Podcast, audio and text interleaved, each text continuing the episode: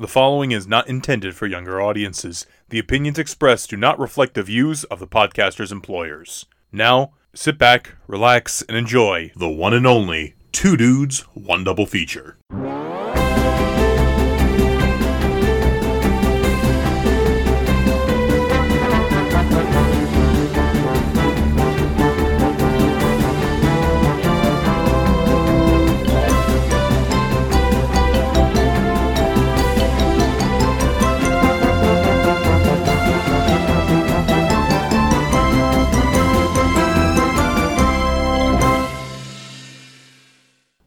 Right, listen up, shitheads.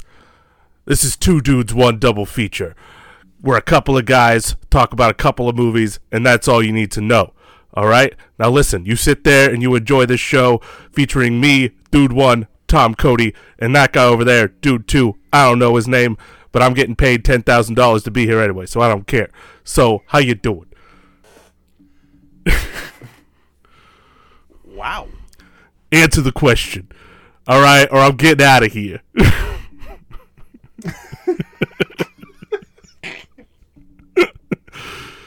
Walk down the right back alley and do dudes one double feature. Um, You'll find way too much. uh, I'm Dude Two Stairs and Powers Boothe. Eh. A pump you full of lead and no one will pla- no one will pat an eye. You'll fall down like a pack of cards. Ooh!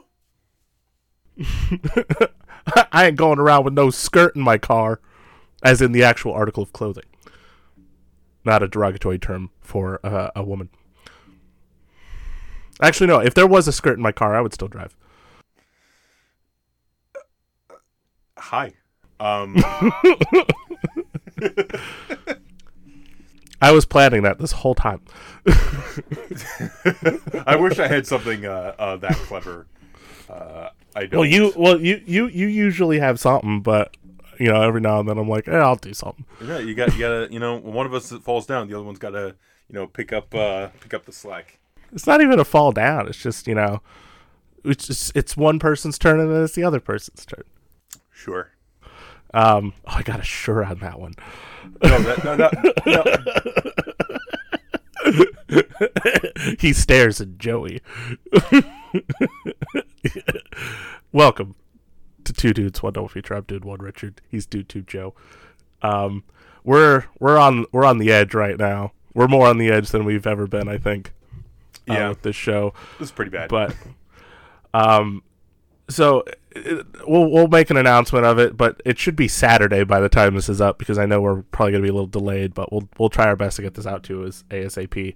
yeah, Um, but before we get into today's episode, which if you couldn't tell is very hard boiled, like you know a good egg, um, do to Joe, how you doing? I'm all right. Um, you feeling hard boiled? No, just um, Can you- can you do your thing like as if you were hard boiled? this city is afraid of me. I've seen it. No, wrong movie. you know what? I- If it listen, if it wasn't for one of our movies, I feel like that one wouldn't have existed. I'm throwing that out there. I, I I would agree with that sentiment. Um, I So you're not you're not in the wrong ballpark, I think, at all. no, I I feel like in another universe too, we we would have paired that with Watchmen. Probably, yeah. um, you know, uh, I'm okay. Uh, just there's not not really a lot going on. Um, It's September, you know. It- it's kind of yeah, middle of the road.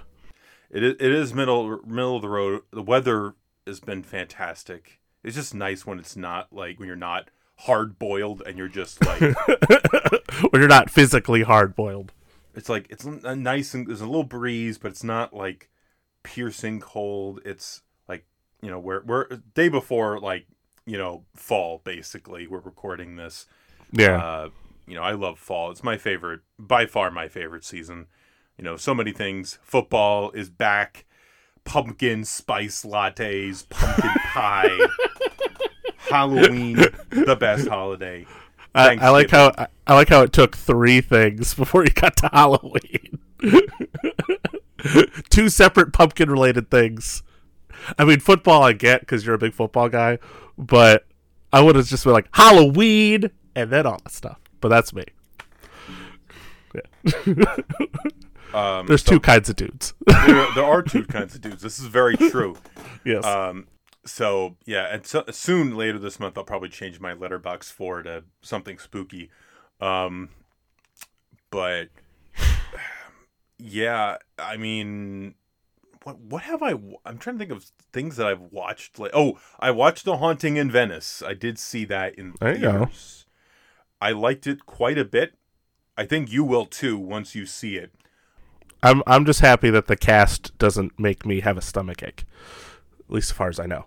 It's like every day the death on the, on the Nile cast. It It just gets worse. Oh.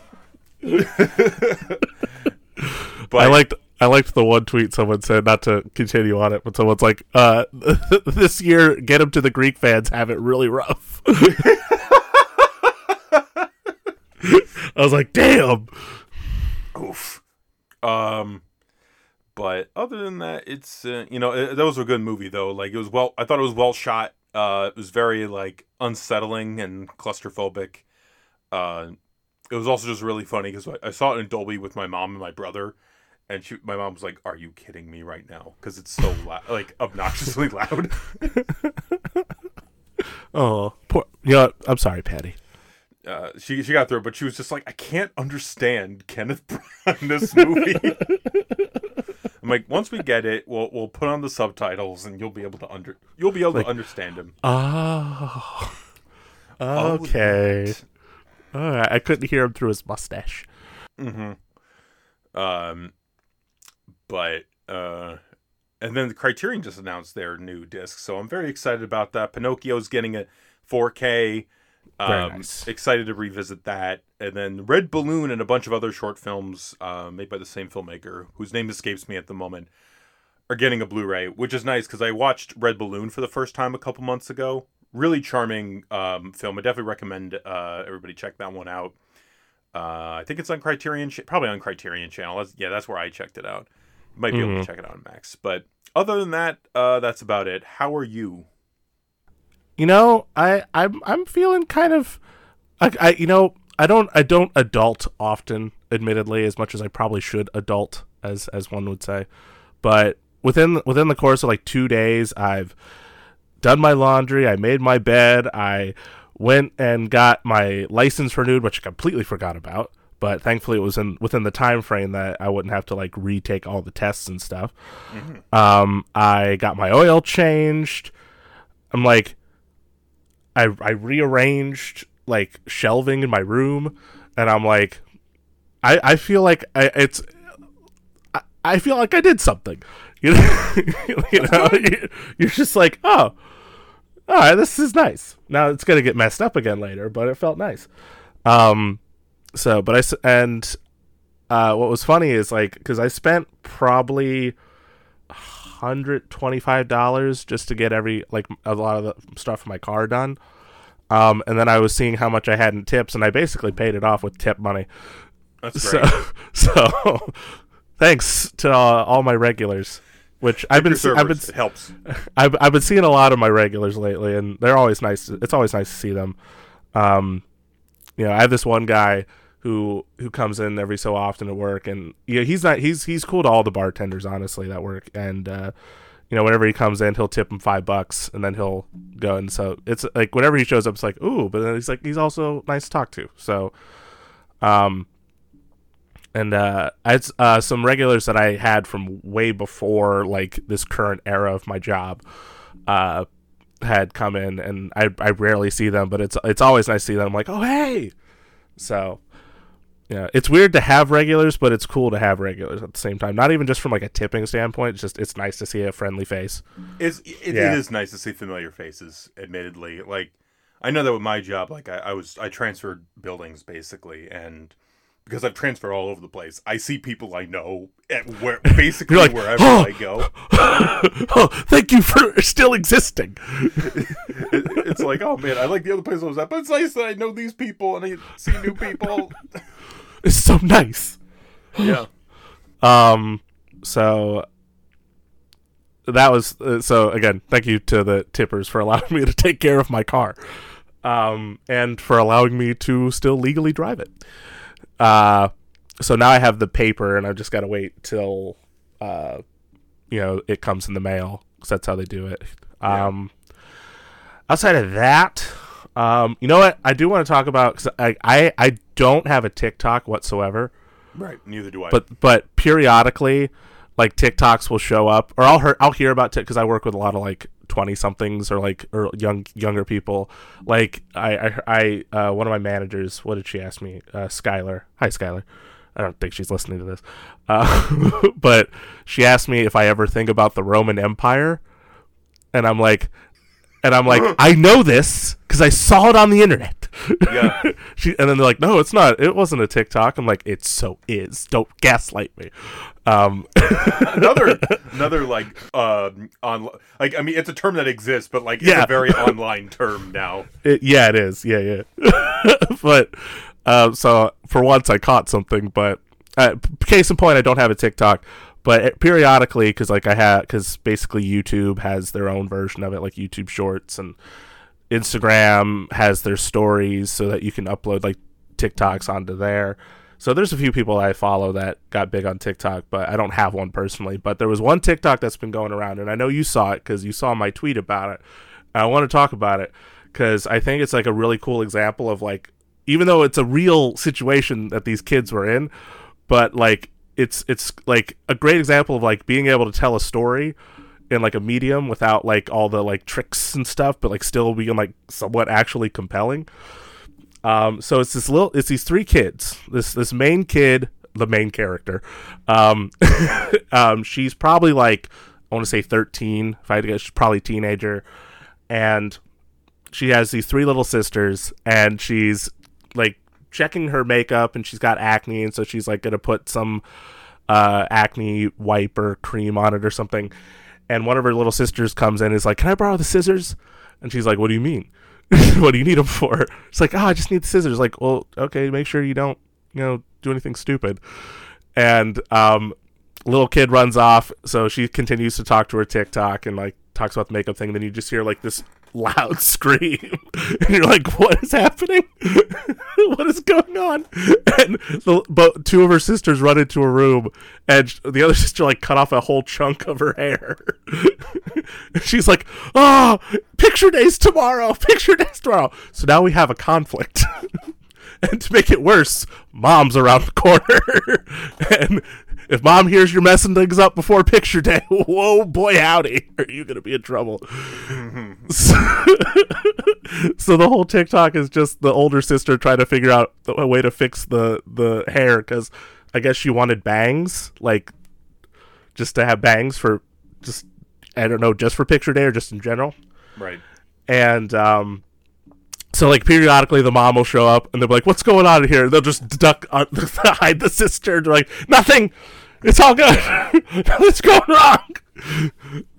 and like I'm sitting there, I'm literally watching this whole TikTok, um, which is probably like a minute and a half, two minutes long, maybe, and I'm sitting in the parking lot because I went to Best Buy before I had to go to work, like 30 minutes before I have to go to work, and it's the ti the clock is ticking, but I'm so invested in this. so I'm sitting in the parking lot uh, of Best Buy, getting ready to go to work, and I'm like, "Oh God, am I gonna be late?" Because I'm, but like, I'm just enjoying this. It's like I need to know what happens. Right. So like, they fix the bangs, and um, it looks good. Like she's cute. She looks cute. She's a cute little kid. It works out. Um, she kind of like they they say they sh- that she looked like like Hermione from like the first Harry Potter. When she was like really like, and I'm like, yeah, I can definitely see that. Yeah, yeah, yeah. And so then like the mom comes in and they're like trying to hide her again. then they're like, all right, fine, we'll show you, we'll show you. They show her, and like, yeah, the little kid looks cute. Like picture day could be good. It could be good. Then the mom's like, what's going on here? what is this? what are you doing? She sees like the little pile of hair. and then like everyone starts blaming each other. One of the funniest bits is this little a little one of the like the littlest sister of the four sisters runs in. She's like, "Oh, you're in trouble." and then she's like, "If I'll give you a cookie if you don't tell," and then she doesn't tell. so it's it's just really it's just really entertaining, and uh, you know it's it's it's gone viral, and so um, that's pretty cool. And it's just it's it's a cool like little example of even again even if it's like a realistic scenario, it's still so interesting Yeah.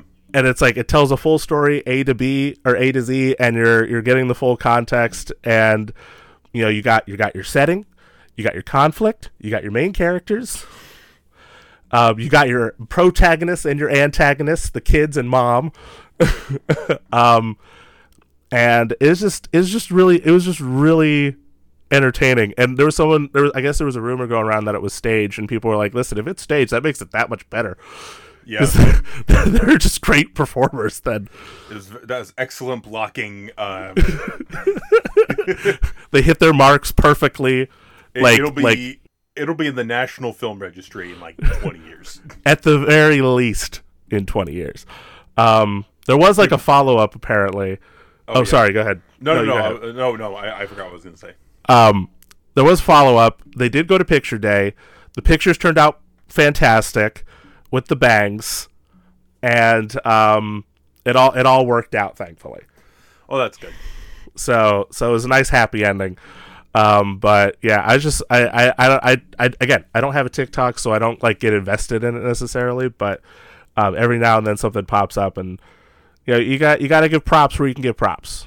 Yeah. and you know for for being this like stat static shot uh of just these three kids going through a whole thing it's like someone called it the little women of 2023 and i'm like yeah. Yeah. Let's come on and one of them look ended up looking like Emma Watson so so it worked out so that was that was uh that was a whole day and I was not late to work thankfully Well, that's good. Yeah. yeah. So don't let entertainment make you late for work. But um, no. So that was just something that was fun that I watched recently. Um, and I, I figured it'd be a nice change of pace to talk about that than like, oh, you know, this new movie I got today, or oh, you know, this this movie I saw, or like what we normally talk about. Hmm Yeah. You know, because listen, one of the cool things, one of the absolute positives about like modern technology and social media is that it gives new avenues for for genuinely great storytelling Yeah. and so I, I do I do think that's one of the cooler things is that people can just make things that might not seem cinematic outright, but then when you when you're watching it and you're invested in it, you're like, all right, I think I think that counts. Yep. So you know, and again, like I'm not saying like I'm not making a claim that it was staged or anything, but um, it was compelling, and Yes. uh, I'm glad it went viral, and I'm glad that Picture Day worked out for them kids. And Absolutely. the bangs were great.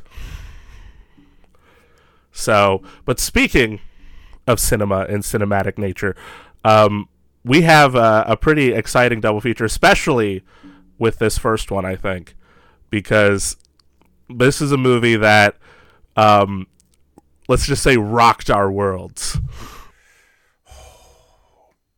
this is a future Two Dudes Hall of Fame movie, honestly. Oh, oh yeah, yeah.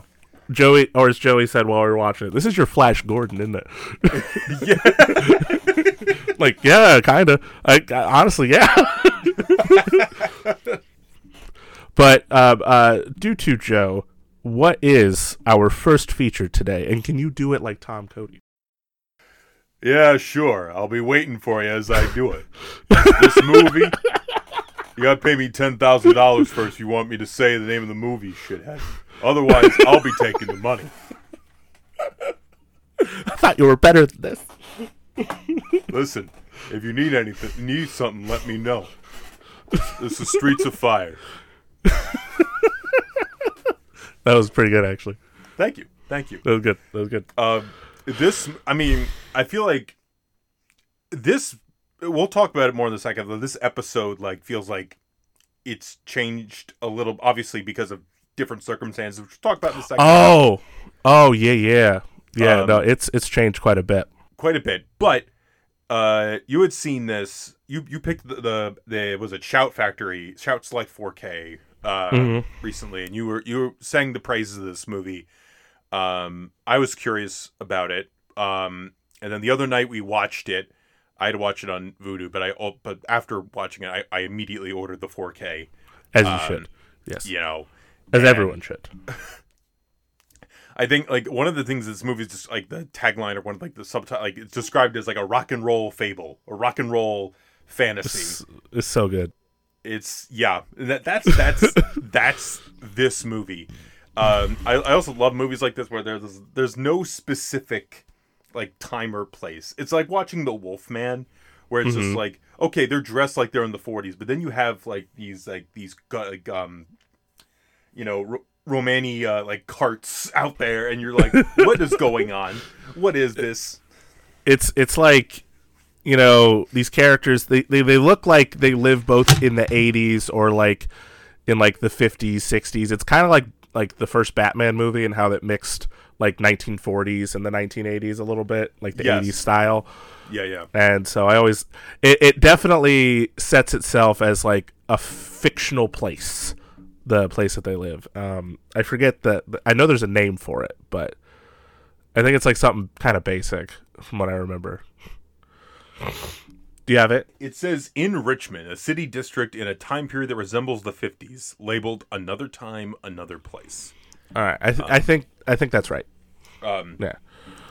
But, but it's yeah, no, sorry. It's um basically it's like this this most of the time the th- it takes place in like this back alley area that's got like a diner and it's got a bar that's that bill paxton works at. Um and uh it's uh, basically it's like joey said it was like a it's like a combination of these two separate eras but it leans heavily from the 80s standpoint as far or even like the i mean even the it's mixed in the 50s even with like the I rock think- and roll aspect of it yeah the oh, oh absolutely. Um, when they meet when they meet the um the the quartet, I think it's a quartet. Is a, the Sorel, the sorels the Sorels. Yeah, when they read them, it's very it's very 50s. Um, and like and I love that where it's just like it is very 80s, but it has that that 50s like it has It's that like- 50s vibe too. like it's like the combination of uh the sorels and then like ellen aim played by diane lane who's very very 80s Yeah, like and she's like a she's like a she's like a like a like a pop rock like joan jett sort of thing. With a le- less less grunginess i guess. Yeah, it's um, it's pretty fun, and Diane Lane's hair, speaking of which, it's pretty wild. Uh, It's great. It's It was- great. welcome back to the show diane lane for the for the third time now or four is it three or has it been more than three Um, snyder cut, Uh, this movie, little uh, the no Outsiders. no outsiders yeah because you're thinking of Rick Moranis. I thought, well, Rick Moranis is also returning to the show. Um, I mean, I I- just love this mo- this movie because it does have like that those vibes, but it also does feel like a comic book. Um, Mm-hmm. very much, and like I just I like the opening shot where you see the neon lights reflected in the puddle. I'm like, this is a great. This is already you got me movie. You, You, me. you immediately are like, all right, nothing else is happening today. All right, this is Keep great. going. Um, Keep talking- going. like the plot is very is very like the basic story. You know, obviously we talk about Ellen Ames. She's a big big rock you know rock star uh lady. She's managed by Billy Fish. Rick Billy Moranis. Fish, good old. Uh, the, can we just say the names in this movie are just great too? like, like you have Ellen Aim, which sounds like such a great rock star name. I don't even think like even if it's her real name, it's great. Um, Billy Fish. Uh, there's McCoy. I don't even remember if they mentioned her first name. It's just McCoy. Freaking Raven Shattuck is Willem Dafoe. Yo, yeah, that's right. Ra- Raven Shattuck. Reva is the sister to, to Tom Cody. Tom Cody, the ma- like such an action hero name, like Tom Cody. yeah. Oh yeah.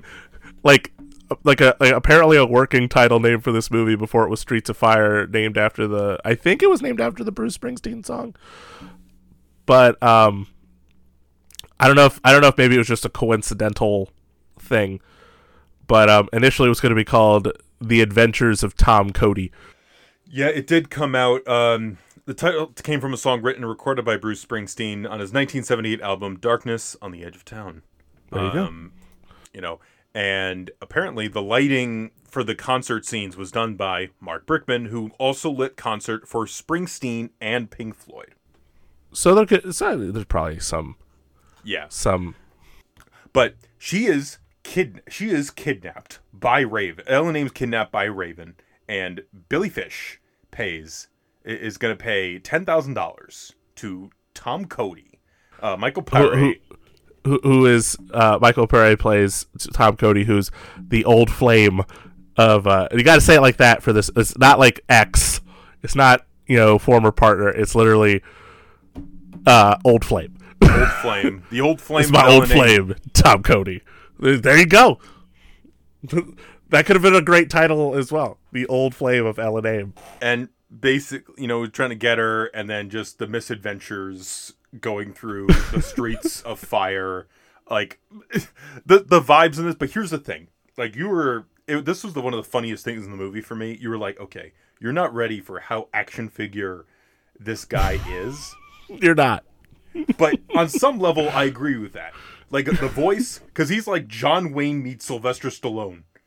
He's Sure, very like I'll be waiting for you. Yeah, and it was funny because I was watching the some of the special features for this one before we were well, like the uh, after we watched the movie, and Michael Paré was being interviewed and he was talking normally and he has like a normal like kind of accent, so he wasn't putting anything on, but with the, tough guy aspect that he was putting on, it made it sound that much more like Stallone-ish. So like he doesn't go like eh, you know like he doesn't like you know go full it, but he definitely he talks like this. I'm Tom Cody. Listen, But just- shithead. but he also just looks like a guy who would work in an office who just happens to be an action hero. he looked like he looks like the th- not like the main Abercrombie and Fitch model, but like maybe number three. He's in he's like he's not the one like when you walk past the store, he's not on like the windows, but like you walk in, he's probably by the jeans somewhere. but he's still but he's still so cool. he is. He is just like and like every like line the line every line delivery, almost every line delivery I was giggling at. It was great. Um, I, I also want to mention too, neither one of us had ever seen a Walter Hill film before. Um, you had seen bits and pieces of The Warriors, which is sort of a beloved sort of cult movie. That's like I feel like outside of him sort of from what I understand revitalizing like modern westerns or like neo westerns or whatever. Um, I think the one thing I typically hear as far as Walter Hill's concerned is about the Warriors, I think. That or like 48 hours. I think those are probably the two I hear most about. Well, that's like on the ta- I kept- I was watching the trailer for this uh, for uh, Streets of Fire a lot, and they said from the creators of Forty Eight Hours, a Walter Hill film, Streets of Fire. yeah! Um, but I just lo- I love the aesthetics. Like it, it's uh, it's like you have the neon, the dripping in the neon lights. Uh, when they're in like the um the facility, like trying to get Ellen Aim. And just Mhm. like the way it looked, uh, you were saying it looked like a like a Batman, like a scene out of like something Batman Listen, uh, just just Batman for me is the gift that keeps on giving because like when I was a kid and I first watched Batman, that's that was sort of like the gateway to everything. It's the gateway to like comics, gateway to movies, um, and you know my whole life somehow Batman has been the starting point because Batman as a character, not not to make this all about Batman, but Batman. Though granted, the Batman episodes we've made sometimes aren't all about Batman, but there is some heavy truth to that.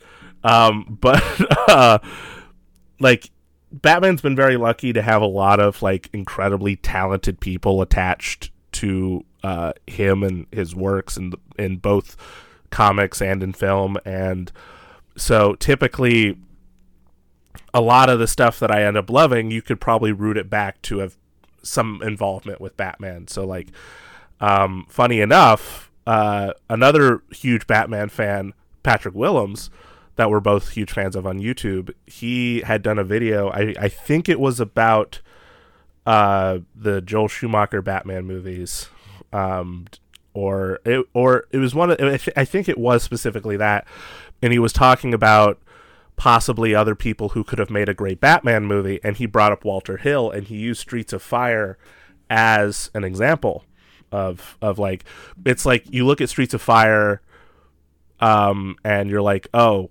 yeah, I could definitely see him do like a Batman movie because there's so much there's so much about it that you're like, this could be Goth, this could be like like a, a borough of Gotham City, this whole area that Tom Cody lives in or something, um, because it's just it has that sort of comic book aesthetic that's so beautiful, and uh, so I remember seeing a listing on Best Buy that that a 4K was coming out, and that's when I was like, okay.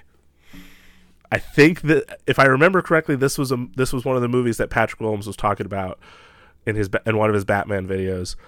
Um, this would be a good time to watch it, and the cover looks great. Like it's very it's very much like a graphic artist piece. Uh, it looks like something like a comic book cover in many respects, like an old school comic book cover. Um, not like the like the old DVD one that looks like a rejected Fast and Furious movie. Don't don't look at that one. That, that's Like the, the- voodoo thumbnail. Yeah, don't look at that one. Look at like the the actual like poster. Look at our thumbnail. I used it for that. Or if you go to my or- Letterboxd, I love the poster that I use for a Letterboxd. That is that that is a solid poster. It, it puts it puts Tom Cody front and center where he where he deserves to be. it's like, listen, he's so cool. but um but I picked it up and my parents were on vacation so I was literally I didn't really have time to watch it so like I ended up watching it at like 3:30 in the morning uh and I'm just sitting there and I'm like maybe I'll watch a little bit of it and then I'll go to bed but as I'm watching it I'm like oh my god. This oh my god. Oh my god. And I'm like Joey we have to watch. You, you have to see this movie. Like it's it's insane in the best possible way. Like it's it's stunning. It's the music's amazing. It's action packed freaking tom cody um for me like like what, what's funny too is like uh like as much as tom cody's dialogue is so great and like his deliveries are so great i also love rick moranis playing a tough guy yes. Oh my god. Like his some of his like line delivery is like is like a goofy Humphrey Bogart sometimes. he's he is a, like listen both tom cody and rick moranis' characters billy fish Tom, uh, or michael Paré, pardon me. Both tom cody and billy fish are absolute assholes. Absolute shitheads. Um which I which there's a, there's a line that was just really funny in the movie where he calls uh, billy fish a shithead. He goes don't call me a shithead. Like it's it's it's almost like billy fish like uh, like not to stereotype, but like maybe he was because maybe he was like maybe uh, like on the nerdier side, a bit meek until he got picked on a lot, but then just got to a point in his life where he's like, no. I'm not going to let anyone try to put me down or bully me. And so now he fights back, but he fights back just as hard. It makes him an asshole as well. And so I think because they were talking about that um, on the uh, on the bonus features as well, that Rick Moranis kind of like playing that character evokes that sort of vibe and i'm like i could definitely see that but it's just so funny because like if you listen if you've seen any rick moranis movie very rarely like because he, he usually plays like you know unfortunately like the dorky guy. Yes. yeah like ghostbusters he was the dorky guy um in uh honey i shrunk the kids he's a dorky guy. Um you know the list the list goes on really. And he i mean and that's not to say he's not like good at it or he doesn't like you know do a good job um i think i think it was something it's something that kind of helped him with uh, little giants which is a 90s movie i grew up with. And uh, he plays like a foot he plays like the, the little brother of a, of a major football star but he plays like a little brother of a football star. And uh, he's like and he challenges his football brother to be like a better football coach. And so it, it sort of plays against that typecast where it's like, oh, you know, he's he's a little dorky, he's nerdy, he's not going to do it, but he kicks his brother's ass in the football game at the end of the movie. So in instances like that, it works. But I love that even even Little Shop of Horrors, and it's another one. He plays sort of a dorky character, though he's got a bit of a dark side. Um, but uh, in in this, it was just so fun to see him play this like absolute like dick. like, like, hey, don't touch the suit, or like, hey, hey, ha-, like I was saying earlier, I went out. I don't want no skirt in this car. I'm paying you ten thousand dollars. I don't want to pay her nothing. like very misogynistic. This guy. I, I, but but I love I love when they're like talking to the one guy um who's there is like and Cody's like give him give him the money otherwise I'll give him your money. like I'm not paying this creep. I don't know what he's gonna do with my money. Or like I love when uh when they when they hijack the Sorels bus and then they yeah. get stopped by the cops and then Rick Moranis is immediately like, I'll take care of these guys. or, or uh, then he has to bribe. He's like I'm, I'm glad to see there's still some integrity in the force.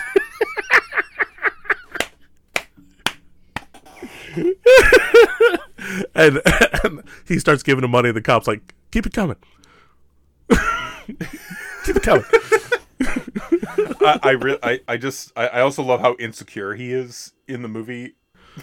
because obviously there's clearly still something between uh, Cody and Aim. He's like, "What do you mean? What do you mean they had a thing? What kind of thing? How how intense was this thing?" it's so funny. Like I don't know if that was the point, but it just makes it that much more entertaining because everyone's everyone's so fun in the movie. Honestly, um, like Tom, like I feel like like like Michael Paré and and Rick Moranis probably steal the whole movie for me. That's not to say that everyone else isn't great, but then we're like Willem Dafoe. Willem is in it. Dafoe And, as like- this, like a pre Green Goblin Willem Dafoe. But it's funny because I looked at his hair and I'm like, it looks like like a '60s era Spider-Man villain haircut. it kind of looks like he's wearing a helmet of a praying mantis on his head, like an accentuated widow's peak, which I don't know that might have gotten him the job to play Max Schreck. I don't know, but um, and he wears like BDS&M like latex overalls the whole time. um, Amy Madigan is great as McCoy. Just want to Oh, give her um, she's- you know, props. she gets she gets as much like tough tough guy lines as anybody and she's like I love when we're when we're sort of first introduced to her in the bar with Bill Paxton as the bartender and she just like bangs his head on the bar and then- she looks at Tom Cody she's like what do you have and he's like I've always been a fan of tequila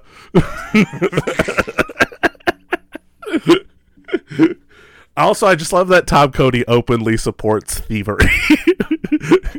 like when he first shows up, like this is a nice car. Where'd you get it? I found it. Tom Cody is is chaotic neutral, yes, yes, he is. or or at the very least chaotic. He might be chaotic good because at least he helps out. You know, but it's still just like listen. He'll he'll do. Like I love that his whole plan is like, all right, you guys are gonna go save Ellen Aim. I'm gonna go blow shit up. Yes, so he just he just perches himself on top of a building with his rifle and just blows up all the bikers in this gang. like there's literally there's literally fire coming out of the streets. yes. it's just it's so fun. Uh, yeah, E.G. Daily's in this. and she's back. I like the thing is, E.G. Daily, I love her so much. She's fantastic. Um, the thing is, she has no purpose in this movie, but it's great to see her. Yeah, like, it's not even like she's there to be exploited or anything, which is good, or which you know, there's especially in like a movie like this, there's that aspect of it. Um, but uh, you're thankful that she isn't there to for that, but she's there to be just like a groupie to Ellen Aim, and it doesn't really amount to much. It's it's like she came to set, and you know, it's maybe a friend of Walter's, and was like, "Oh, this is cool," and, he, and he's like, "Oh, I love your outfit. This would be great for the movie. Do you want to be in it?" And she's like, "Uh, "You're filming it right now. Like, oh, you could play like, I don't know, like like you could be Ellen's friend." Okay. so she has a thing for rebels and loners, as we as we know. uh, yes. This is well documented. I'm a loner, Dottie, a rebel. Um, no, but it it's it's really great, and it's one of those movies like for me, like like a Flash Gordon, um, or like when we talked about the first Tron, where it just feel it's just so cr- wild and like visually cool and a lot of fun that you're like, this feels like the best thing ever. Like it like there's something about it that you're just watching it and you're like how is this not like like I was like even after the first time I watched it and then showing it with you again like which confirmed it to me that it was a movie that I just love there's just like how is this not a movie that's talked about more often you know Yeah. Mhm. like it's it's strange that you don't hear about it all that much um because i didn't even hear about it till patrick willems mentioned it in his video and you know i'm glad that shout factory was like let's put this out on 4k and it's a beautiful 4k um beautiful sound especially which you have for a movie like this because there's so much music and there's so many great songs. Um the, i gotta get the album honestly at some Yeah. point. Mm. um, but it's just it's just sad that you just I don't I just feel like this I don't I mean even at the same time I don't feel like I hear a lot about other Walter Hill movies. all- I don't hear a lot about Walter Hill. Period. I feel like I know, like he's definitely a very admired figure in circles. I, like I know, I think Walter Chaw wrote like a whole like big like book on the Okay. films of Wal- Walter Hill. Um, obviously we said the Warriors. Warriors, Forty Eight Hours, another Forty Eight Hours, which he directed. Um, he did a movie I think this year or last year, a western with Willem Dafoe and Christoph Waltz. Oh, okay. Yeah, I remember hearing something about that. Um, I haven't seen it. I should, but um, like he's still like he's still doing stuff. He's still he's still working. Yeah, yeah. Um, Um, let me just check. Okay. Um, and uh, it's also disappointing because this movie came out, it got mixed reviews, and then Mhm. against it, it was like fourteen and a half million dollars to make. Only took in eight million dollars. You know that happens. Um, Yeah, and I could also like watching this. I could see why it would get mixed reviews, because if you're just not on that movie, the movie's wavelength, with, yeah, with certain things, um, like I, I could see somebody like looking at the Tom Cody character and just being like, "Wh- "What is what the f- what, What is- why? What are we What are we doing here?" and then um, and then we come in, we're like, it's cinema. It's like uh, uh, Walter Hill is like uh, Marty McFly. He's just like, uh, "Yeah, uh, your kids are gonna love it." and uh, I think it's pretty accurate. Uh, I definitely come down on loving this movie.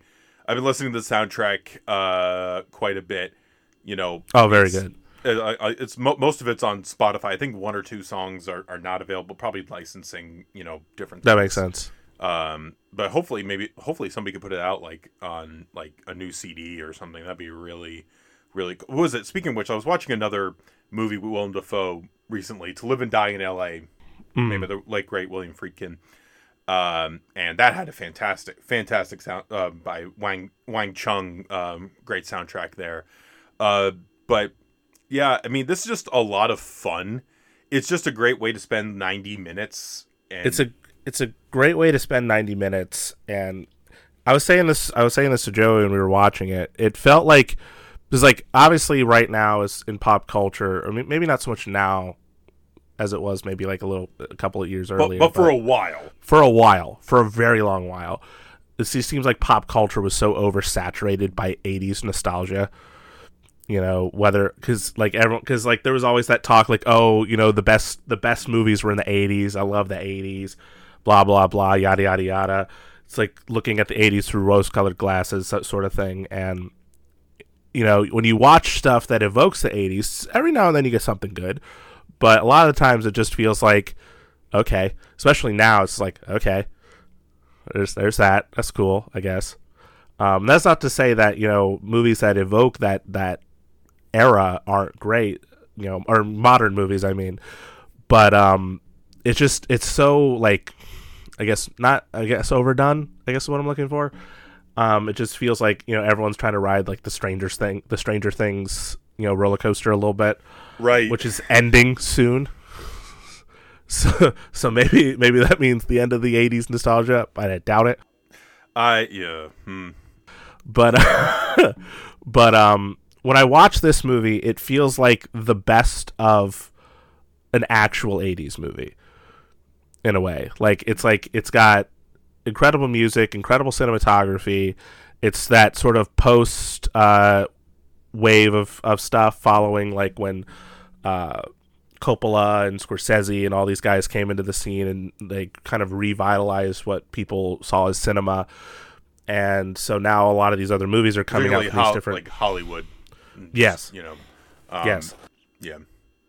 and just how everything had changed. And so, like when you look at those movies from the '80s, it has that the very a very specific vibe. Um, and I feel like this movie has that in, in spades because you're just watching it and you're just having such a great time.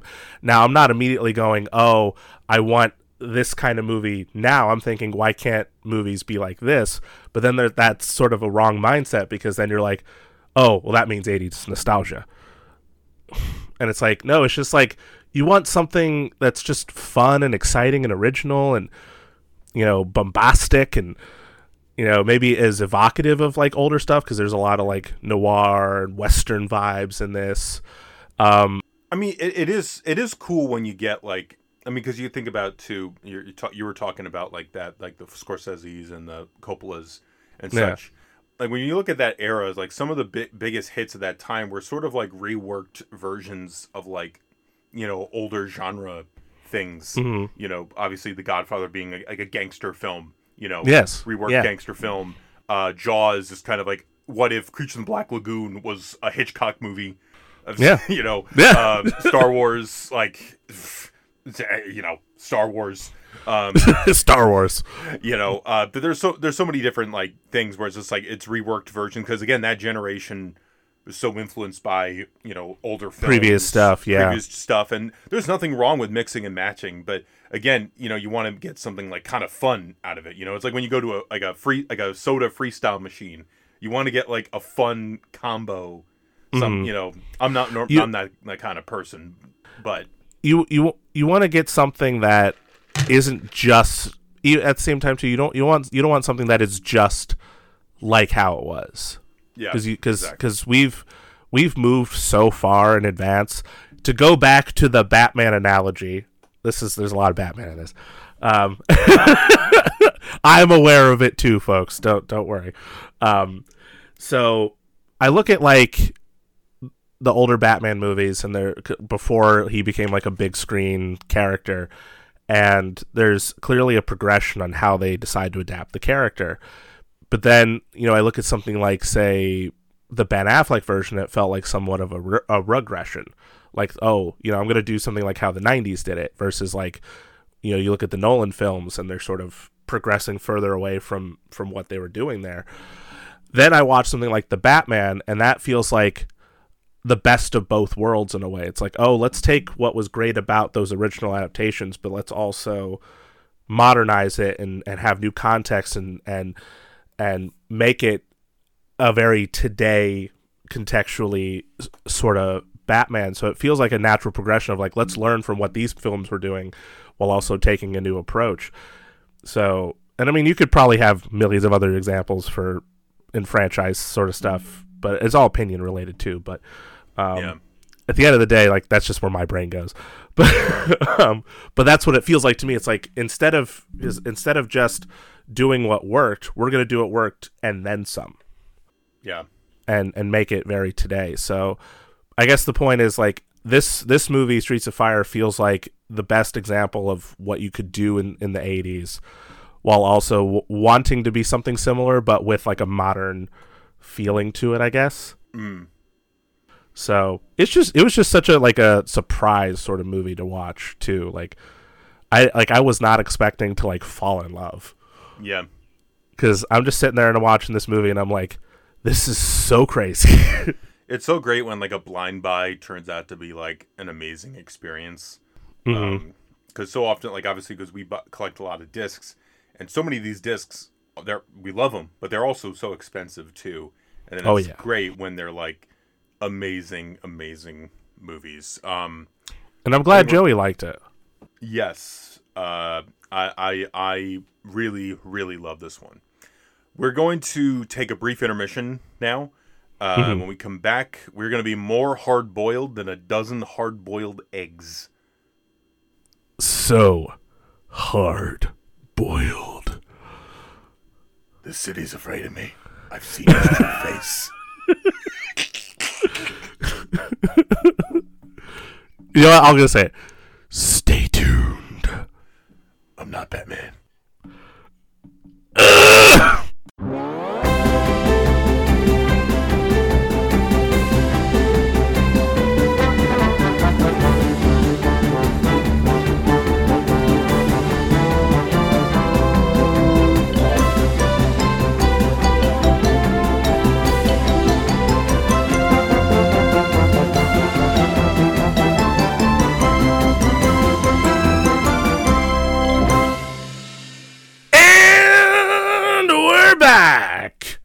Welcome back to Two Dudes One Double Feature. In our last segment, we lit the streets on fire with Streets of Fire. The street is on fire.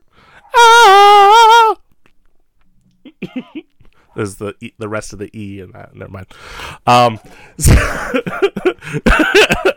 so now, um, so uh, Joey was mentioning this in the first half, um, where this this episode has sort of changed quite a bit. So like the the this whole the, I mean both versions of this, or maybe even a couple of versions of this, were all suggested by me, and. Uh, initially I wanted to the the pairing of this to be this movie we're talking about now and Dick Tracy because both are based on these sort of like comic books and one feels like a very 90s interpretation of a comic book the other one's a very classic style version of a comic book but they're both visually stunning and really sort of evoke this sp- specific visual style that feels like it honors the comic books more than most comic book adaptations these days. And I was genuinely excited to talk about it, but then uh, some news had come out about uh, the director and star of the original film that was very unsavory. And so I was like, I don't want to talk about it anymore. Yep. Yes. And it was one of those crazy things where I think, if I'm not mistaken, on that initial notepad where we were jotting down ideas, Dick Tracy and Sin City were like among like the first things we knew we wanted to talk about. Mhm. Um, though I will say, if you can find it online, watch the Dick Tracy TCM special. it because it is so it is a wild like half hour. Oh my goodness. um so yeah, so my dog's barking, I'm sorry. Um so based on that somewhat unsavory news we heard if you want to know what happened, just look it up. Um but uh it, it became less desirable to want to talk about Sin City with Dick Tracy and I forget if I had an initial like change before this. Do you remember if I picked something before Streets of Fire? Because I know I did, I just can't remember what it was. I don't remember it off the top of my head if there was one. Okay. um, because I feel like we were like once we found out the news, it felt like we put Sin City to like okay, we know we want to talk about this, hmm but we got to find what we want to talk about. Like I, because I, it could be uh quote unquote Mandela effect, but um, I do remember having a different idea, and then messaging Joey and just be like, "Wait, I have a better idea." And um, I'll probably, you know, I, I, I feels like it's it's so close to to me actually figuring out what it is, but you know, if I don't, I don't. Um, but after I watched Streets of Fire, I was like, we have to pair it with this. Um, but now that we've gotten all that taken care of, um, it is time to talk about this movie after all this time. This was a, a movie that's been on the list for a while. Um, one of those movies that, uh, when it came out, became a hit, uh, especially for like, I feel like people uh, living in their college dorm rooms, and you probably see it there in their collections right next to like Fight Club. Yeah. and and American Psycho, uh, just right next to each other. Um, so it definitely has that sort of quote unquote film bro ish sort of sort of lineage. But um, we're big fans of Robert Rodriguez on this show. We've talked about him quite a few times now, and so it's exciting to to visit a couple of things that he's done. And if you i mean if you couldn't guess we're talking about sin city uh, by the way. We've said a couple times now. Um, but if you want if you want us to be more dramatic about it our next feature is sin city. I got a bum ticker. Sin city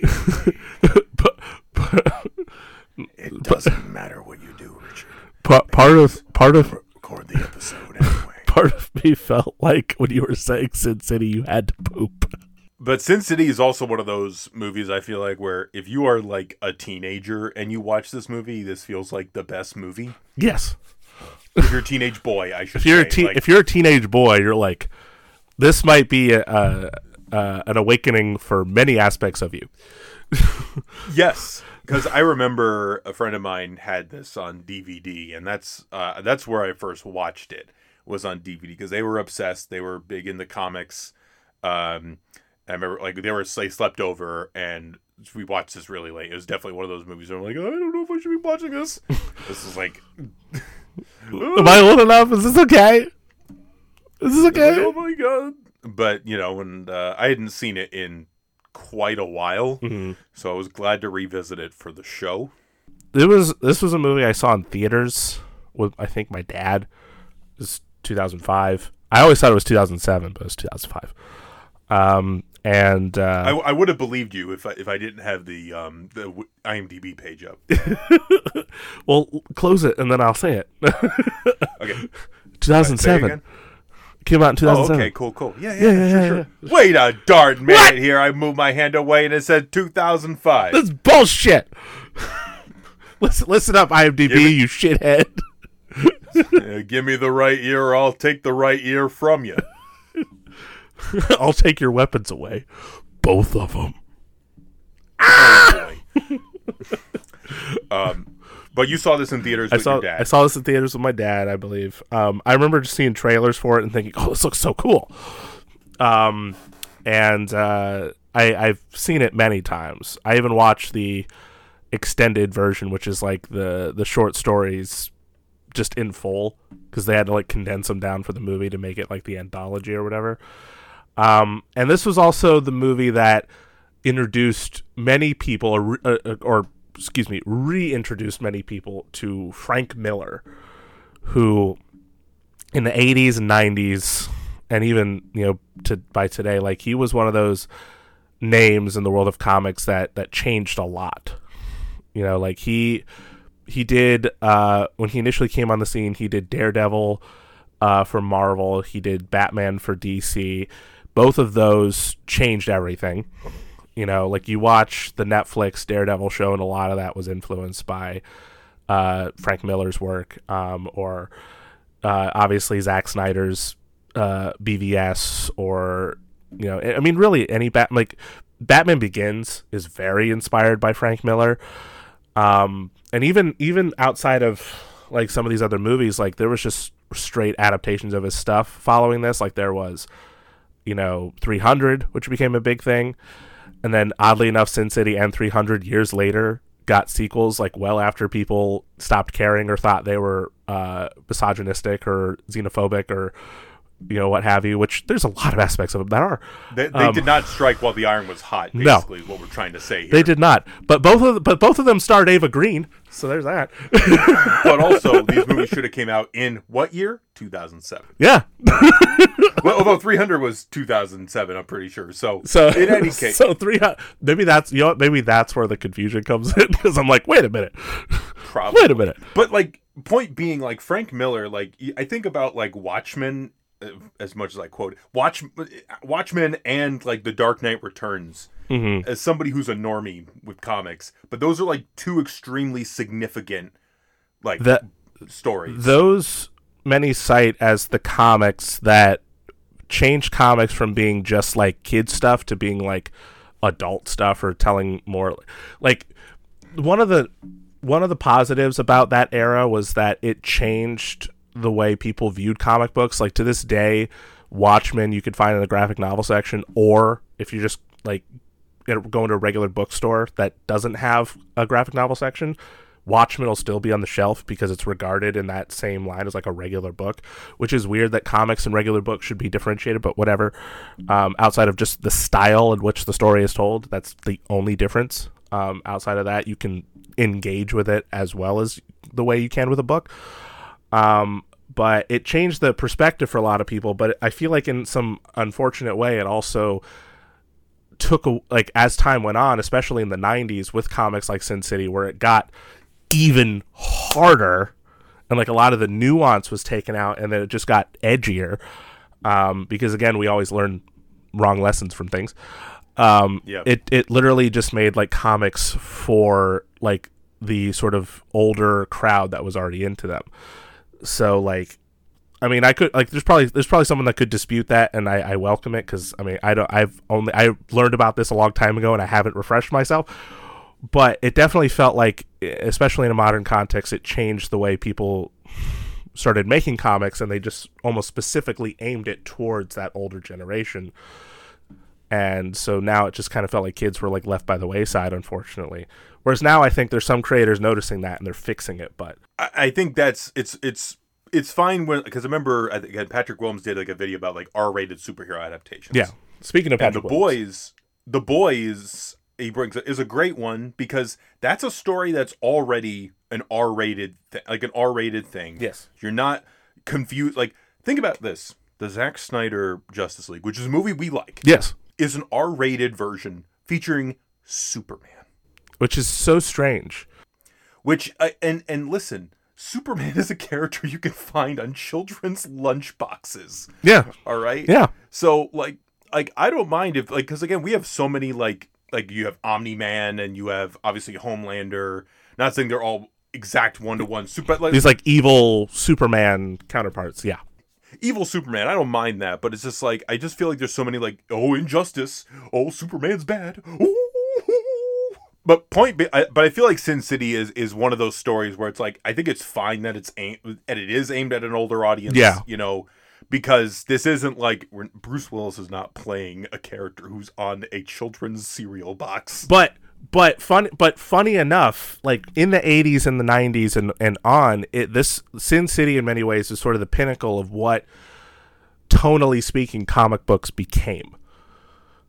Like like it's funny like you look at S- Streets of Fire and that was very much inspired by comics, but um, Walter Hill is probably looking at the kind of stuff that was coming out in the '80s, um, and how they were getting darker. And before, I think it came. When did Streets of Fire come out specifically? 84. 84. So 84. that, that might have been a little bit before Watchmen and because I think I think like Ret- Dark Knight Returns watch was like 85, 86. Yeah. I want to say. Let me just let me just So it's like- real quick just to so it might have been before like the real like pinnacle of the change happened. yeah. Uh, Dark Knight Returns is 1986, uh, four issue miniseries, and Mm-hmm. Watchmen. Watchmen was uh, 86 to 87. When did here's another weird question. When did the heavy metal magazine start? I'm gonna Google that right now. Sorry, folks. Yeah, I again I haven't refreshed myself on a lot of comic book history, so that's why First issue date for Heavy Metal, not to interrupt you, was April 1977.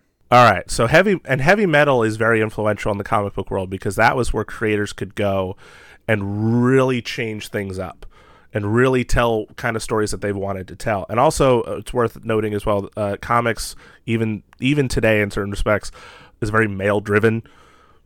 And so a lot of the stories are very male perspectives. So unfortunately, you get a lot of these bullshit comics gate guys that are like, comics need to be this, they they can't be that, and it's like, shut up but just stop talking. Um, uh, but there's what, what's his name, Ethan, whatever. I don't fucking care, but he's a piece of shit. Anyway, cares? um, okay, I'm not even gonna remember his the, the full name. He's got three of them. Screw that guy. Um, but uh, but no, it's like these were not to immediately just say like bad influence on these guys because there was th- these comics were definitely like influential, but they were also part of that vibe of like let's change the tone of comics to sort of match this audience that we know we're getting versus like who we're trying to get which is a younger younger audience. Um and uh something like streets of fire very influenced by comics is probably looking at just the comics they were getting of the day like maybe heavy metal which is a little bit more like science fictiony um fantasy or like uh you know some of the stuff from like the early 80s that we're like, oh, this makes sense. You know, this is how comics are now. So we're gonna influ- we're gonna be influenced by that, um, stylistically and visually and tonally even.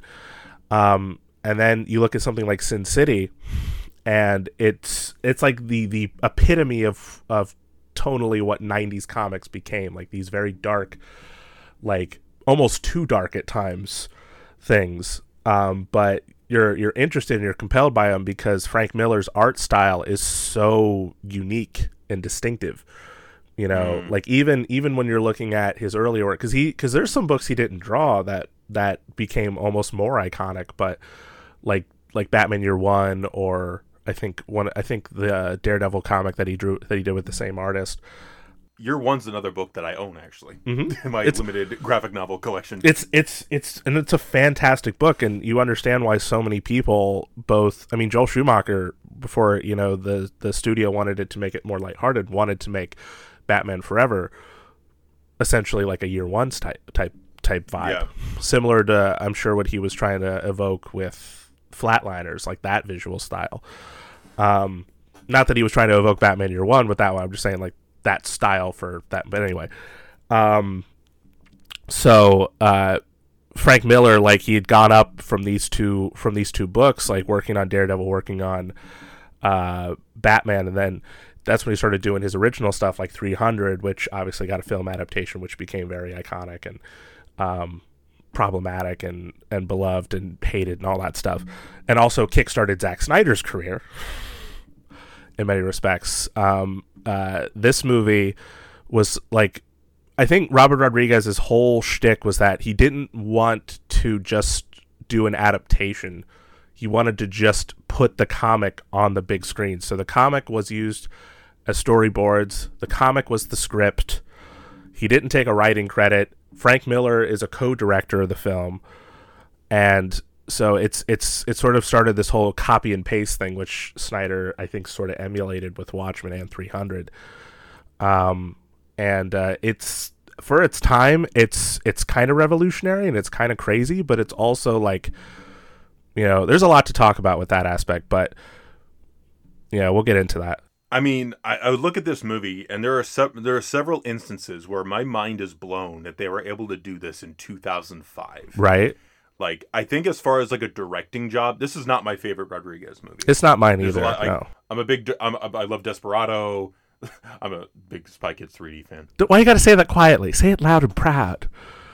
Spy Kids 3D. Woo! Over. Uh, Masterpiece. speaking, speaking that, I'm like, if if Elijah Wood had the moves that his character had, in this he would have lived. He would have lived. Movie would have been very short. Anyway, he would have um, been the guy. But this one feels like his greatest like directing job in a lot of ways. Obviously, he's giving credit to Frank Miller too, but like it just it, it just visually this thing is insane on, in in so many areas. Like it it does feel um, not to No, no, no, yeah. you finish in a second. You're. It is like it feels like the movie that's dripping in like ink. It Yeah. looks like it looks like a many shots where I'm just like this looks like a draw like a like a hyper stylized drawing. Yeah. and the like wild, but like what what's what I found is like when I was watching it last night when I got home from work, the thing I kept thinking about was how a lot of superhero movies are almost made verbatim the same way, but yet for some reason, like I mean, yeah, they got blue screens, they got volumes, they got all these kind of modern technology, but I think the major difference between Sin City and the way they do it now is that a lot of the superhero movies now that rely so that again rely so much on the blue screen, the the tennis ball with an X on it, is that they rely on it and it's like a crutch. And so like you look at a superhero's costume and you can't help but think, is that real? Whereas you watch this and yeah, it's obviously f- fake scenery, but it adds to the whole thing. And there's also like practical effects. There's makeup. There's there's blood, but it's also edited and, and, and shot and and they use different types of colors and different things to evoke this very specific style. And I mean they even have like real set pieces and real things here and there to, to really bring it to really all bring it together. And again, it's like it's something it's it's so funny to think about like how so many movies like make their movies almost like I think of Alice in Wonderland even and nothing about that movie feels real yeah. and it feels very uncomfortable to watch because it's it's that like a weird uncanny valley like this is supposed to be like there's a scene when the mad hatter's like going through a forest and he's just whacking branches and it's like it almost feels like they could have done a little bit more or actually put real fucking branches to to actually make you believe that they're there but you you don't whereas this like I believe everything I'm seeing, even if it is clearly digitally made. Yes. And it all it all is meant to, you know, be this hyper stylized. Like nothing's meant to be real. And that's not to say everything in Alice in Wonderland is meant to be real, but you're meant to believe it more. And it add and there's like a realism to it that is supposed to like make it seem like a lived in place, but because it's so green screened, you can't. yeah. So when you look at something like this, again, it, it's another. It's, it feels like another example of oh, Hollywood learned the wrong way, Yeah. and so that's why I feel like I watch this movie and I still appreciate it, even though it's strangely enough made the same way as a lot of modern blockbusters. I, I'm also like blown away by the fact that this movie cost forty million dollars to make. Yeah, that's it. That, I'm I mean that is just I mean not obviously not everything is aged well, but thinking about all the all the work, all the actors that are in this movie They got too. they got some top top stars, man. I mean like Bruce Will, Bruce Willis is in this, Jessica Alba, um, Rosario Dawson, Benicio del Toro, Brittany Murphy. May she rest in peace. yes, of course, absolutely. And she's so great whenever she shows up. She she knows she knows the assignment. She does it well. um like th- it's it's kind of i'm like 40 million and this movie did well Mhm. too Th- this like people might describe it as a cult cla- classic because like you know the sequel didn't do well and it's like based on this sort of thing but like and especially because like Frank Millerishness has sort of faded out. Especially, I don't know if you remember this, but when uh, Occupy Wall Street was happening, he wrote that piece that was like, "Why are why are they worried about this when we have to worry about Al Qaeda?" And it's like, calm down, Frank. but but like this is one of those like one of those but it did very well for itself I It did. like on a budget of 40 million dollars made 158 m- almost 159 million worldwide which is a nice return on investment for a movie that yeah this was almost 20 years ago so 40 million dollars is worth a lot more than it is today but Mhm. even so there were still like 100 million dollar movies back in 2005 and 2007 Uh, what? what? um, like uh, like there's so many instances where it, it's just insane uh the only things that re- one of the things that didn't work for me were like the car anything like involving like the car chase some of the car chases looked Mhm. very just like I, I I was taken out by some of that stuff. Um, like when when you saw, when you saw the car, when they were in the car. when they were drive like driving the car, like Oh, there's like you know overhead shot, like when like Clive, o- like a lot of like the Clive Owen stuff. I think that was like the weakest part of the movie for me. Yeah, I'm sure that that's in a, in a shared opinion. yeah. lot- I just was not like because like I I'm like getting into the movie like it's obviously there's like an anthology thing, but it all takes place in the same. It's it's it's called Basin City, but uh, the the the BA are like taken out and nicknamed Sin City because Yeah, listen, you know that first city from Streets of Fire. We're talking about shitty places. Oh boy, this is a shitty place to live.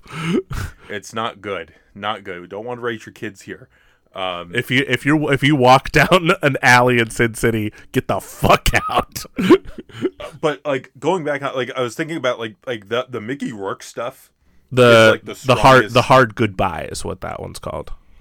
Okay, Yeah. like that one that was like the by far the strongest thing in the whole movie. And that I mean that also I keep cutting you off. I'm sorry, but like um that is what helped revitalize Mickey Rourke's career. Like he had somewhat of a comeback from that. Like he had that plus the wrestler like stratosphere. And then he had a shitty experience on Iron Man 2. but like like that stuff is like visually that stuff is so strong. I think about one of the scenes where he's got like a bunch of bandages on him, Mhm. but they're like so white. They're like glowing. look- Yeah. They're glowing and it like as if you're looking at like an actual like comic book panel. Um, and the makeup on on on Mickey Rourke, the prosthetic is insane. His mug. he really his mug looks like like and there's sometimes too like I think about like the um, uh the Rocketeer where like there's like one of like the, the hired help like hired guys and he's got that makeup style which makes him look like Rondo Hatton a, a bit and Yeah. it doesn't quite work and then this he looks like it looks belie- it looks really believable Yeah. and it works for that for the universe um like, and and it's his things- performance too. I gotta mention, like like he is Mickey so good Mickey Rourke. Like we talk about, like you know, in just random conversation, people talk about um, actors that were just born to play sp- certain roles. Like I hear like sometimes Hugh Jackman for Wolverine, though there's obviously the discrepancy of like Wolverine's shorter and he's Canadian Right, yeah. and Hugh Jackman's tall and handsome and, and Australian, but he's but he's played that role forever and so we uh, and then uh, Robert Downey Jr. as Iron Man we we talk about a lot is like a sort of perfect one to one.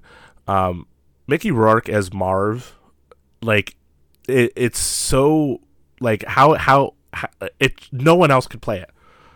No, like no one else like like no one else could have played that role and and made it work especially because this like marv as a character is so like ugly in some ways but also kind of beautiful in so many ways.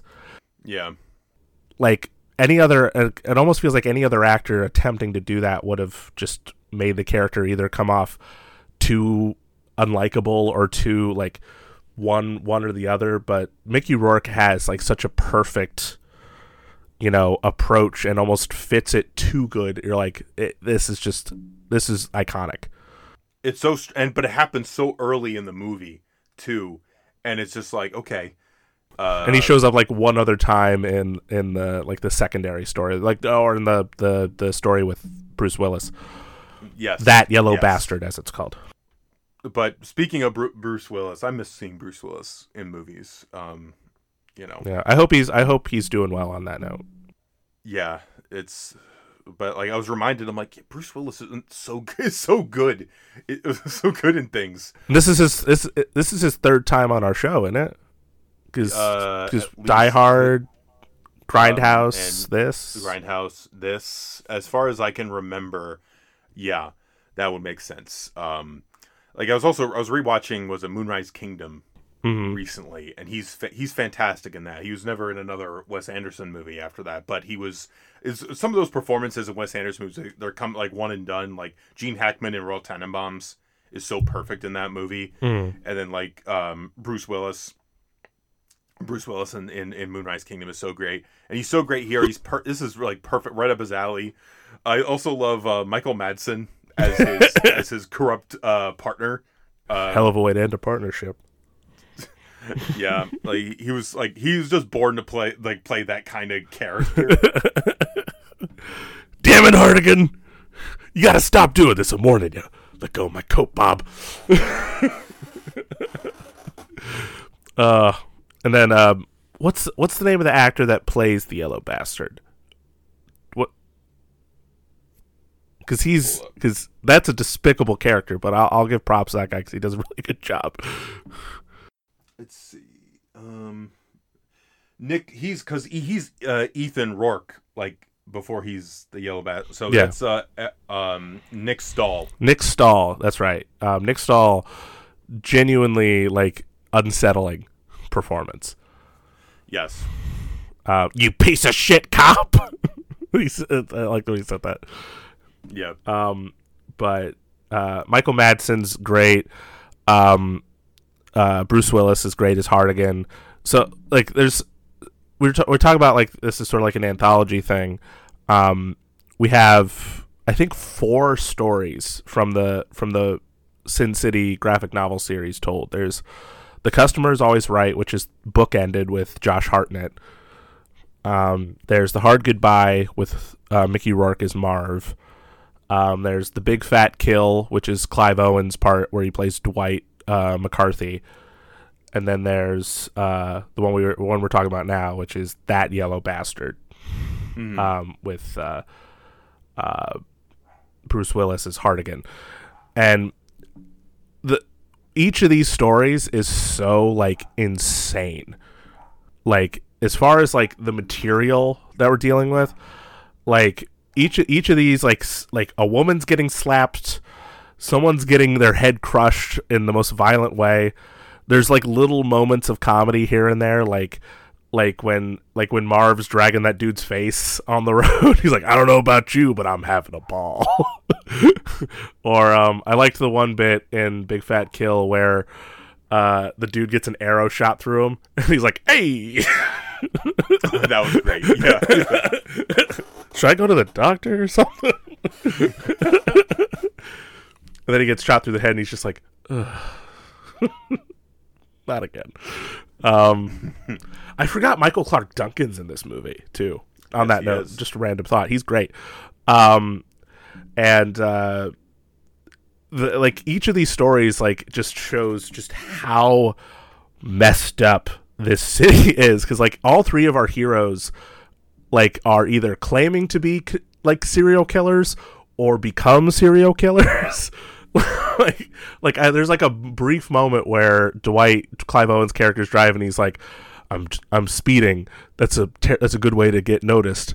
And if you're someone like me who's like a serial killer on the rise or something, the last thing you want to be is get noticed." I'm like, Jesus Christ! Yeah. Like no, like it's almost hard to like like find like a like an altruistic character necessarily. Like probably Hartigan's the closest um as far as these characters are concerned, but even then there's like some some sketchiness. Yes.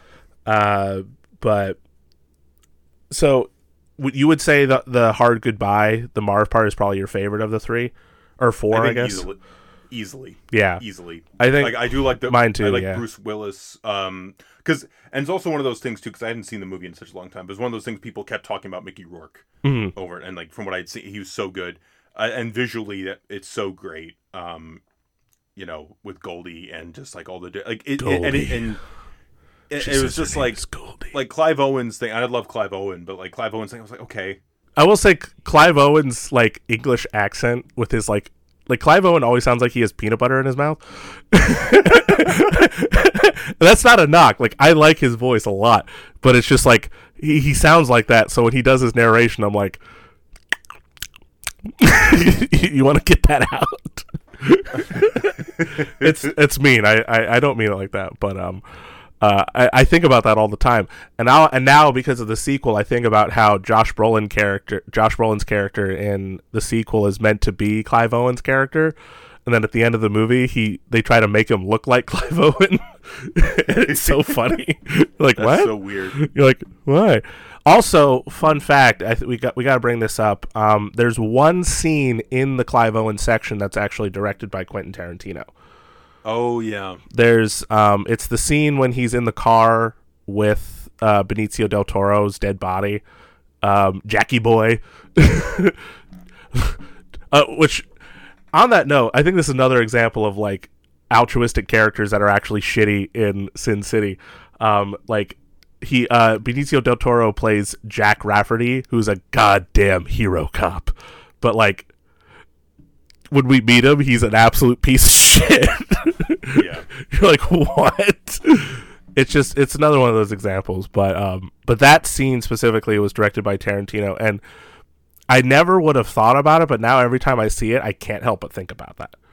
I can I can see that uh, Benicio del Toro. If it wasn't for his voice, I don't know if I would have recognized him. Yeah, because he's got he's got distinctive prosthetics on him. Yes. Yeah, and so like it was funny because like I, that was one of the first movies I ever saw him in, or like immediately think about him with. Then I see him in mm-hmm. other things. I'm like, that's not Benicio del Toro. that's not what he looks like. I watched Right. Sicario and I'm like, what's going on here? Did he get work done? Wait a minute. This doesn't feel right. I, wa- I watched The Wolfman and I'm like, nah, I don't see it. that's not Benicio. What happened? Where's his big nose and his big chin? It's like when you watch uh, Phantom of the Opera, then you watch another like Lon Chaney movie. That's not that's not Lon Chaney. This is bullshit. What the hell is this? I don't believe. Why does he look like a marine? Why does I he? called nonsense on this. Where's his teeth that are like? I'm doing. I'm doing. upward nose. Where's the upward nose and his his slicked hair and his neck and his face mask flap? This is bullshit. The creepy face mask flap. Um, but yeah, I, I think you know, I think visually this movie is just like it's kind of amazing how well you know much of it holds up. hmm Um, as far as like the story goes, I can definitely see people like you know just looking at it like going. The if there's one word I would use for a lot of these stories is misogynistic. I'll just I'll just throw it out there. It's it's the truth. Um, as again, it is that's something I, I want to talk about a little bit because there's this movie is cut and paste. It's copy and paste. Yeah. Like this is not um, Robert Rodriguez's interpretation. It's not like how Walter Hill when he's doing Streets of Fire and it's the interpretation of these kinds of comics. This is a one to one shot for shot remake, which one part of it is admirable because um, clearly Rodriguez is a fan of this series and wants to bring it to the screen like verbatim and honor the the work that Frank Miller put into it. But at the same time, they're because that because those books came out in the '90s, and this is 2005. Not that 2005 is necessarily a progressive era, but at the same time, you want to like maybe add some things to like address certain things that were maybe problematic from the comic but you don't. You just again you're doing a one one for one you know verbatim retelling. Um and this outside of the whole like obvious aspect of oh well i've read this in the comic. Why should i need to see this? It's like i've seen this already.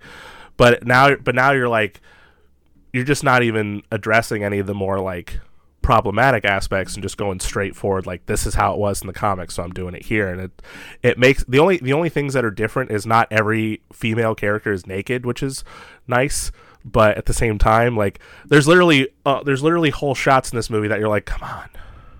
Come on. Like there's a shot where like uh, clive owen's standing with like the the women of old town which are all uh, sex workers and uh, uh, they have like a truce with the police officers that if the police come to Old Town, uh, they and they are not willing to pay for what the girls are offering, then they'll send them back, but they'll send them back alive. And so it's like, and then the police get a cut of the money, but they allow the the women to run the town however they want. And so they kill Jack Rafferty, who's a cop, and uh, they they talk like Clive Owen in his in his voiceover narration is like the streets run red with blood, women's blood, and instead of cutting to like a shot like panning to all the women, it's just a shot of Clive Owen from an upward angle, and then right in the foreground is a woman's bare butt. Yeah, male driven, um, and and it, it, it permeates through uh, each of the stories in many respects. So like all these characters are motivated by the women in their lives, um, and none of them really feel like a major plot point or a character aspect. Um, you know, they're all killed or dead. All all of them hit the women they love. Like say like say for Brittany Murphy's character, who's supposed to be like um, Dwight's girlfriend, he does hit Rosario Dawson, who's his other girlfriend. Right. Um, and Marv hits. Uh, well, he can't hit Goldie because Goldie's dead, but he hits her twin sister Wendy. Um, I can't remember if Hartigan hits Nancy, but I wouldn't be surprised if he did. That's the one that I don't. I don't remember. No, I don't- so he probably didn't. So, but but there is the Yeah. whole like romance aspect. yeah. where it's like Uh, this 19 year old Jessica Alba, incredibly br- incredibly beautiful, is immediately attracted to an older guy. You can't help but go. Frank Miller is just really putting a fantasy aspect to this. Which could be interesting as like, okay, she's like maybe in love with the idea of this guy. Yeah, Who who saved her and was like so like put It could himself be, on the yeah. line. You know, but I don't think the movie does that much with it. no, it's it's just that Bruce Willis succumbs to it basically, Yeah, like like Yeah. you could you could show problematic things in a in a movie, especially a movie like and- this. you know, and it's kind of like when people talk about like Martin, like when Martin Scorsese movies, like there's always like, oh, he's clearly endorsing. Like, no, he's not. No, Like like, when you when It's- you watch uh, the when you watch the Irishman, it is basically a Saturday morning special. Don't be in the mob because you will be a sad old man by himself. Who's and his daughter will never acknowledge his existence. or it's even it's even when you watch something like good like like Goodfellas or Wolf of Wall Street, like there's no point watching either of those movies that you actually want to do either of those things that anyone's doing. It's like, oh yeah, I'd love to go on Wall Street, make tons of money, and and have sex with a lot of women, um, paid or otherwise. And it's like, no, I don't want to do any of that. That looks so uncomfortable.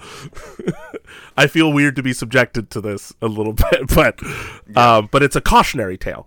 Whereas Yeah. whereas this whereas it's it's all about how you're telling it. you know.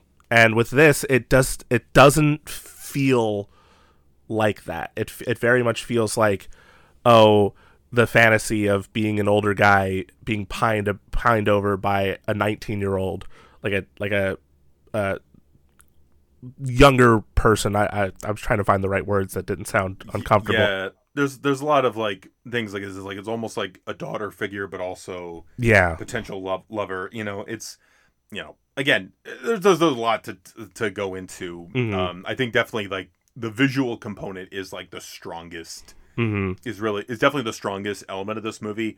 Um, and but also and I, I I do want to give props to the actors because they're all game. They're all they're all playing ball. They're all having a great time. They're clearly all these people love working with Robert Rodriguez. I feel like that was probably a big pull as well to get these because a lot of these people have worked with him before even. Yeah, I was thinking about that. Actually. You know, like Carla Gugino, who again is another one of those characters that feels sort of exploited a little bit. 'cause the first time we see her, it's very gratuitous nudity Nude. that, that doesn't need to be there but you know hey um uh but she she has a great time and i love her character um and uh and even like some of the terminology is like edgy for no reason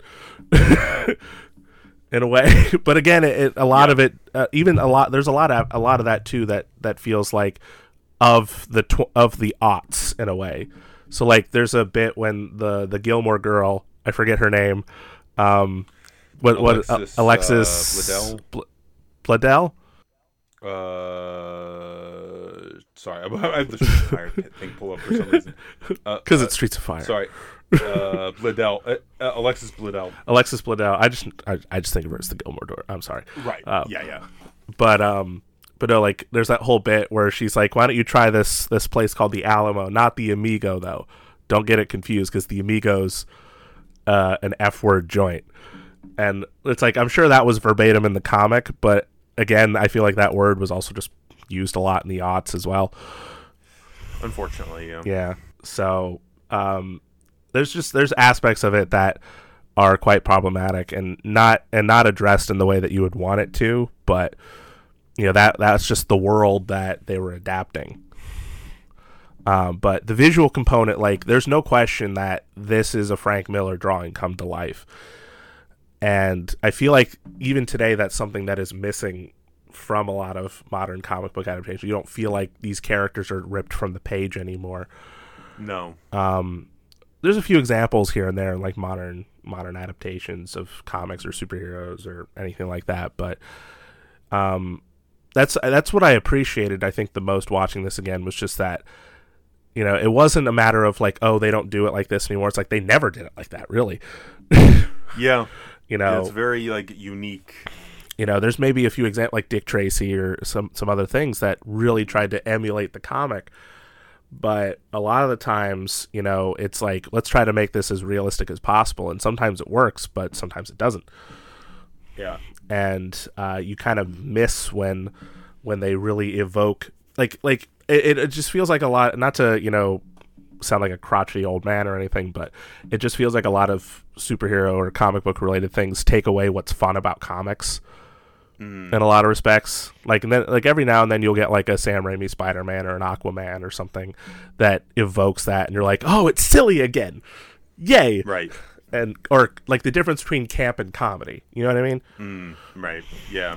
and uh, so it's nice like because this movie definitely has some camp to it there's no question but it almost feels like camp made because they were adapting a comic to the big screen at times but it but it's but it's still fun Yeah.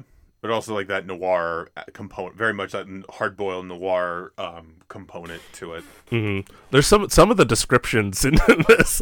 Like you're like hold on. Like like uh there's one point bruce willis compared his composure to like someone with palsy or something and you're like oh so excuse me. Can you backtrack what you just said? Um but no it's just it's insane um some of the stuff they say in this movie I mean, but I also on, on a different note, I want to read this quote from Walter Hill that I found. oh please Um, please Give me one sec, because it made me think of like this movie because like thinking like it'd be your favorite movie as a teenager. Uh, I'm reading this from Wikipedia, so I am going to find the source. But if it's not right, I'll delete it. But according to Hill, the film's origins came out of a desire for what he thought was a perfect film when he was a teenager, and put in all of the things that he thought were great then, or quote great then, and which I still have great affection for: custom cars, kissing in the rain, neon, trains in the night, high speed pursuit, rumbles, rock stars, motorcycles, jokes in tough situations, leather jackets, and questions of honor. Unquote. And I think both movies do have that. That is a hundred percent. I agree with that wholeheartedly. Like, like listen, like, um, you know, I watch, I think I, I put Flash Gordon in that conversation too, where it's just like, oh my god, muscly guys, sexy ladies, you know, bright colors, Queen, the Queen soundtrack, you know, b- laser beams. It's like, yeah, yeah, this is what I want as a teenager. Yes, yeah. Or like, like, listen, some of the best like original comics were made because the creators just wanted to put everything they loved into it. Like Yeah. that's that's how Sin City was made. Because like a kitchen sink of of these ideas. exactly like frank miller was like oh i love i love film noir i love tough guys i love uh femme fatales i love all this shit i love literally pages of narration dialogue so i mean why not or even like i think of mike mignola when he did hellboy he just like i want to draw monsters so i'm gonna make this this hellboy thing and then that became a huge thing and Yeah. so like some like again, some of the best things are made solely from the perspective of I just want to see all of this in, in one sitting. and sometimes it works, sometimes it doesn't.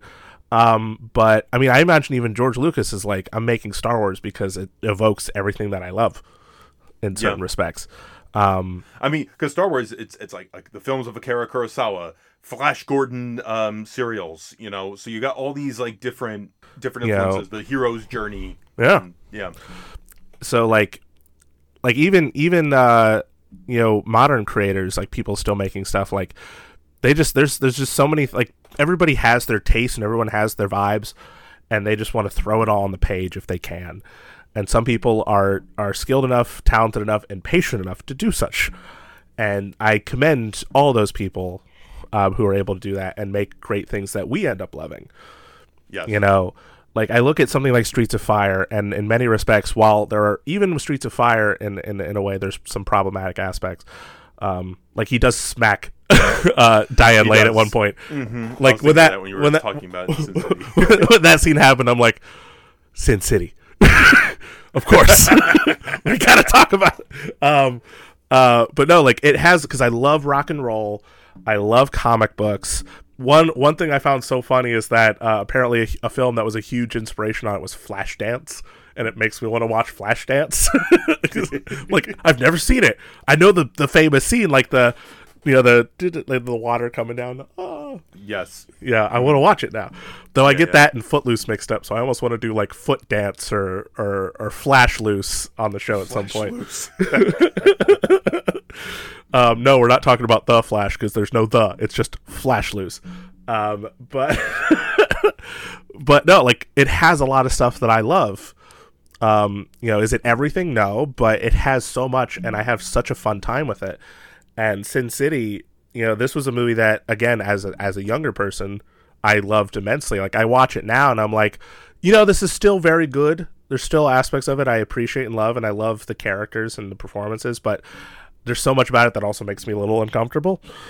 And I don't inherently blame any. I just think that's just what Frank Miller wanted to write at the time, and you know, you look at a lot of stuff he makes now, and it's still kind of there, and you're like, ooh.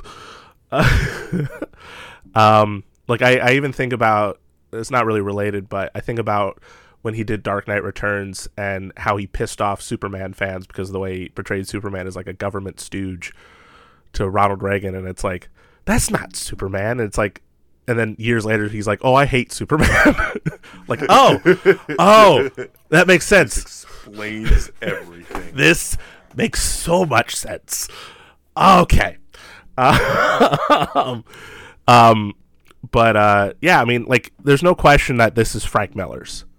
Like, I guess Yeah. is my point. Like, there's you you you watch Sin City and you're like, yes, and I mean, while neither of us have experienced Walter Hill in his entirety, there's like from what I've heard, it definitely feels like Walter Hill in a nutshell with this, especially from the Western st- standpoint, because Tom Cody feels like like a Clint Eastwood Western character, even the way he's dressed. Yeah. He was supposed to have a hat too at some point, but he he didn't. I think Michael Paré was like, "Nah, I don't want a hat." I'm like, yeah, I could see it, you know, not working. Um, but yeah, no, I'm glad. I'm glad this was the pair- pairing that ultimately happened. Um, for this episode, folks, neo noir and and such that you like films of Walter Hill, that you like films of Robert Rodriguez, that you like. Uh, are you still a Frank Miller fan, or have you enjoyed any of his work? Um, Um, uh, uh, yeah. yeah, uh, that's We're- gonna wrap it up. For, yeah, I was just saying we're like we're very like on edge, so yes, we're very hard boiled. we're so hard boiled that you can make deviled eggs out of us. We're so hard boiled that I have a DVD Criterion DVD copy of Hard Boiled. He just pulled that off the shelf, folks. Like he literally went, "Oh, I have an idea." Hacha! You know, Shout out to John Woo. shout out to John Woo, but also like, listen, I hopefully you know we can make a killing Oh, another John Woo. killer, a killer. Uh, excuse me, the killer. another John Woo. I was like, wait, no, the killing is is Kubrick, This Kubrick. Uh, not John Woo. And Chow Yun Fat is Woo. not in the killing. No, no, no, no. Uh, uh, good movie though. But uh, that's gonna wrap it up for this week's episode of Two Dudes One Double Feature. Check us out next week. Have a good night, everyone, and stay hard boiled. They look up and shout, Save us. And we whisper, Maybe in a second, I have to poop. Thank you all for listening to Two Dudes, One Double Feature. Please follow us on Instagram, Facebook, and Twitter. Special shout out, as always, to John and Kenny Armstrong. Thank you guys for everything you do. We love you both so much. And of course, stay tuned for a brand new episode of Two Dudes, One Double Feature.